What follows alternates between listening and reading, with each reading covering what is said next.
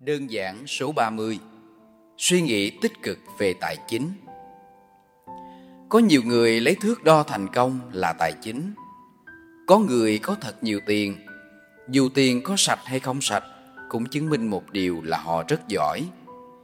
Nếu họ có khối tài sản đó, Thì họ đã phải rất nỗ lực, Trải qua bao khó khăn.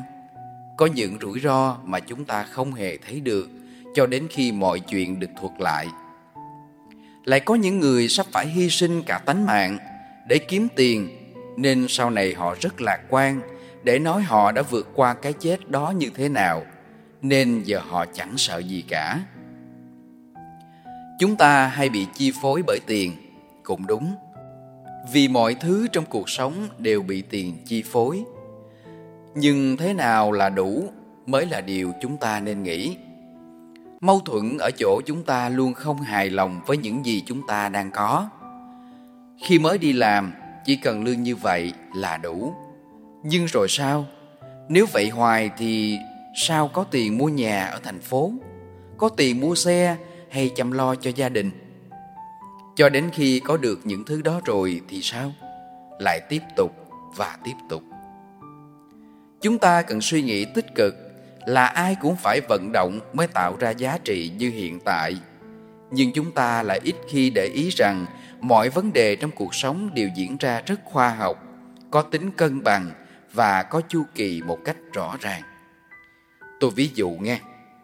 Ví dụ một, công ty với tổng vốn đầu tư là a cộng b cộng c, sau đó tạo ra một giá trị là d. Giá trị d này bao gồm các chi phí A phẩy cộng B phẩy cộng C phẩy. Tôi không dùng thực toán để mọi người dễ hình dung. Như vậy, thực lời luôn khác với giá trị D.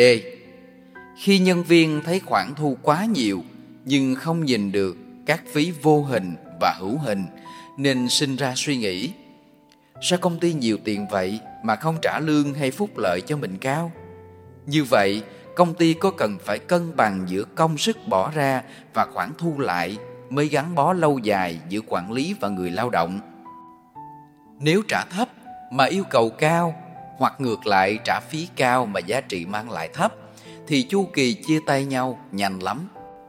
Điều này cả hai phía phải đưa ra thông tin để cả hai thực sự hiểu rõ vấn đề của nhau. Tùy theo đối tượng mà đưa ra thông tin phù hợp. Ví dụ thứ hai, tổng chi phí cho mỗi cá nhân ta từ lúc sinh ra đến thời điểm hiện tại là bao nhiêu? Nếu nhỏ quá ta không biết thì dùng cách tính quy đổi ngược lại của mỗi năm và chia lại cho tỷ lệ trượt giá, sau đó cộng với năm 18 tuổi đến thời điểm hiện tại. Các bạn xem lại toán học để rồi tính ra nha. Tóm lại là có một con số. Đến hiện tại đã bao nhiêu số không rồi? Tôi nghĩ con số đó không hề nhỏ. Con số đó chính là phần đầu tư của những người xung quanh mình đó. Bao gồm như là ông bà, cha mẹ, anh chị em, bà con, dòng họ, bạn bè, ông bà nuôi, cha mẹ nuôi, nuôi các kiểu, tùy theo mỗi người. Bạn đừng nói là không học được quản trị nên không tính được chỉ cần dùng bốn phép tính cơ bản thôi bạn nhé. Để bạn thấy tổng đầu tư đó họ đã thu hồi được vốn đầu tư như thế nào. Rồi tái đầu tư là điều chưa nói đến. Rõ ràng bạn thấy đấy, chúng ta không dùng suy nghĩ tích cực thì chúng ta không giúp được chính bản thân ta, chứ đừng nói chi đến giúp được người khác. Còn nhiều ví dụ dạng vậy, các bạn tự bổ sung thêm cho mình nhé. Quay lại vấn đề trên, đặt một giả thuyết, nếu công ty đó quá lời mà không muốn chia nhiều cho bạn, thì bạn không vui. Nhưng có rất nhiều công ty phá sản thì cũng không thấy người nào đóng góp để vực dậy cả. Theo cách nhìn cá nhân của tôi với các doanh nghiệp nhỏ và vừa, chứ không nói đến kinh tế vĩ mô hay các dạng đầu tư khác đâu nha. Còn trong gia đình, những người xung quanh chúng ta là các nhà đầu tư tuyệt vời nhà đầu tư không cần báo cáo tài chính. Nhà đầu tư không được biết gì khác ngoài việc ngồi đó chờ kết quả cuối cùng.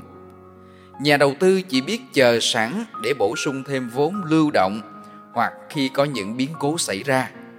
Sau đó nhà đầu tư nhận được thư góp ý là sống chi mà tiết kiệm, có tiền không mua xe sang, không đi du lịch. Trong họ sẽ không nói được tiền đó để dành đầu tư ôi, các thế hệ trước ta đều là tuyệt vời như vậy đấy các bạn à. Chúng ta cũng đã đầu tư theo kiểu đấy, nhưng mà giấu giếm, rồi tự bịa cả ngàn lý do tốt đẹp và cuối cùng là do xui. Hãy nhìn lại một chút đi các bạn à.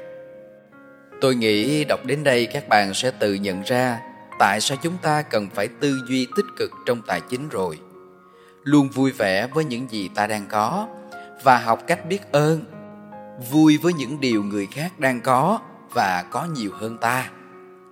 Việc của ta là nỗ lực nỗ lực hết mình. Rồi ta sẽ đạt được giá trị ngay trong chính những việc ta đã làm và đang làm. Khi nhìn người khác, hãy nhìn quá trình của họ, chứ đừng nhìn vào kết quả hiện tại. Bạn đầu tư thế nào thì giá trị mang lại cũng khá là cân bằng đấy.